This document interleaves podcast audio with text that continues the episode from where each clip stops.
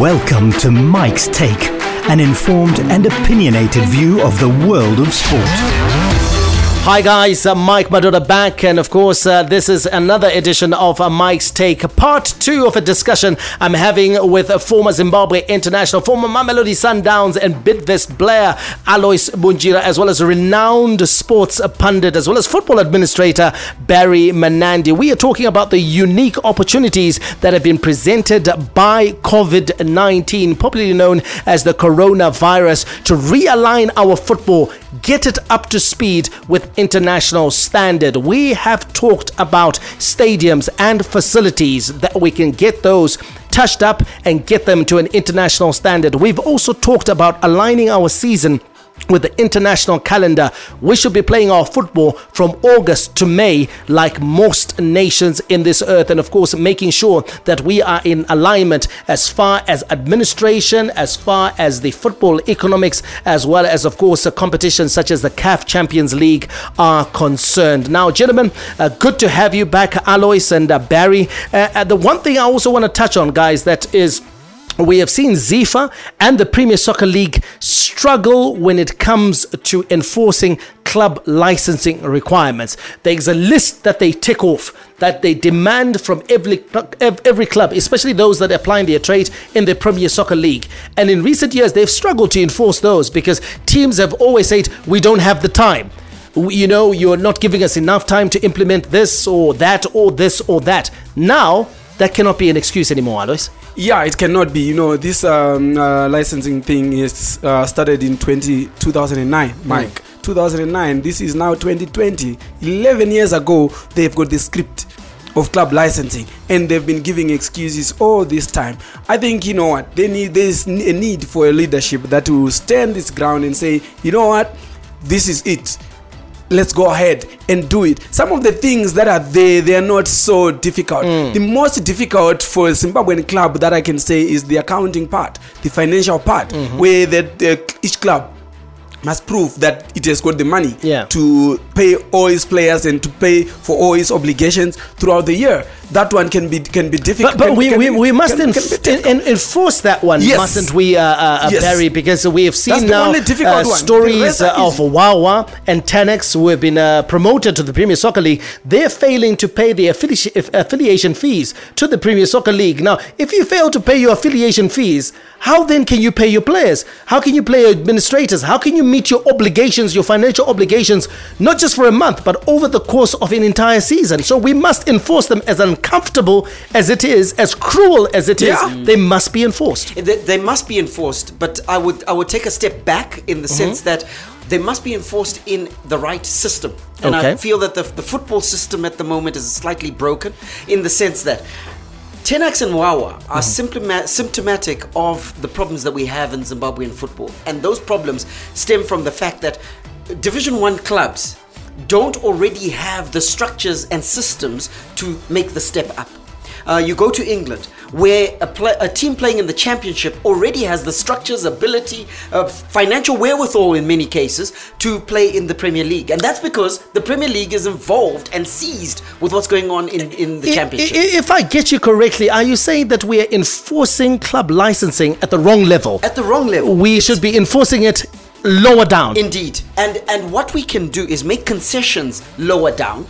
For instance, if there are clauses in club licensing that we can forego for a Division 1 club, let's forego those. But there should be the ones that are sacrosanct that make a club ready to make the step up. After all the teams, I would like to believe, in Division 1 are playing in order to win matches, maintain their status first and foremost, and then secondly to win the league and get promoted to the Premier League. So if you're doing that, you need to be ready to make the step up. Now, Alois, you and I went on a tour of Germany a few years ago, a tour of the Bundesliga, and you know, we had extensive meetings with the top hierarchy at the Bundesliga, and one of the things that we learnt, you know, regards club licensing in Germany, that clubs in Bundesliga 2, which is the equivalent of the Division 1 level here in Zimbabwe, have got to meet the club licensing requirements. And it fits into what Barry is saying, that if you make it into Bundesliga 2, you're already good enough to operate in Bundesliga 1.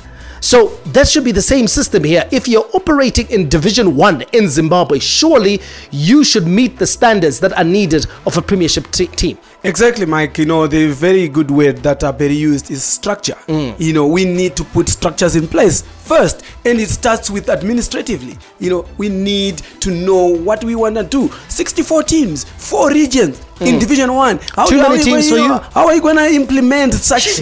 Where are you going to find the resources as well? With 3 people in the office at Zifa, how then are you going to implement that? You know, you need to actually put the structures in place. One national league, for me, it's fine. One national division, one league. Then we have one small Premier Soccer League. That's the only way we can do it. But the problem is we don't put structures in place first. Zifa can't implement club licensing requirements when they themselves are not complying. They don't have structures because it's part of their statutes as well. It's part of the licensing system. Clubs need to have a structure. You need your business structure to know who is the CEO coming to all the way down to communication to the player. You need that structure. Zifa doesn't have. They need to put their house in order first themselves before they can go to the clubs. So it's kind of like difficult here. Alois has touched on a very interesting thing here, Barry, where he's talking about 64 teams. In Division 1 football in Zimbabwe, because there are 4 regional leagues that we have. There's a Northern Region, Southern Region, Central Region, and the Eastern Region. And then we've got a Premier Soccer League, which up to this year, of course, has had 18 teams. And already Alois pointed to the fact that, 64 teams is way too much. That structure itself is wrong. Yeah, and that structure needs address. And as Alois is... But it's catered for, isn't it, in our statutes?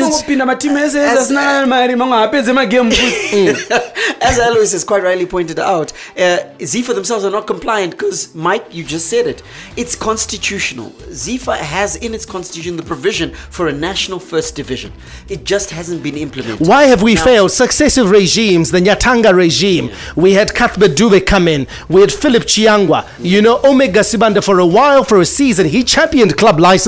His energy levels then petered away, and now we've got Felton Kamambo, and he's failing. Yeah, look, let's leave Vanyatanga to one side, bless his soul, but everyone from Cuthbert, because this is a Cuthbert Dube constitution.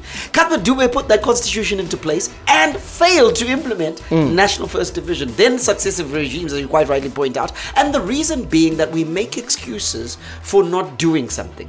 For me, the excuse that's saying, the clubs don't have the resources to travel and all sorts. Again, that comes back to club licensing, because if a Division 1 team is unable to travel and doesn't have the money to travel, the length and the breadth of the nation, why are we giving a club like that the opportunity to make the step up to the Premier League? Where you're required to travel the length and the breadth of the nation. Exactly. So what we're doing is we're setting up clubs like that for a fall. And here we have Wawa and Telex, who failed to affiliate because they weren't ready to make the step up. And surely if we cut down on teams in the Division 1 level, and we have a nationwide Division 1 league, which can have 18 or 20 teams or even 16 teams, and then have a Premier Soccer League, which is leaner, 16 teams perhaps, won't we start seeing more resources, Alois, for those teams that are operating in the Premier Soccer League and in Division 1 in terms of financially, because there are less teams that corporates must cater for in terms of sponsorship.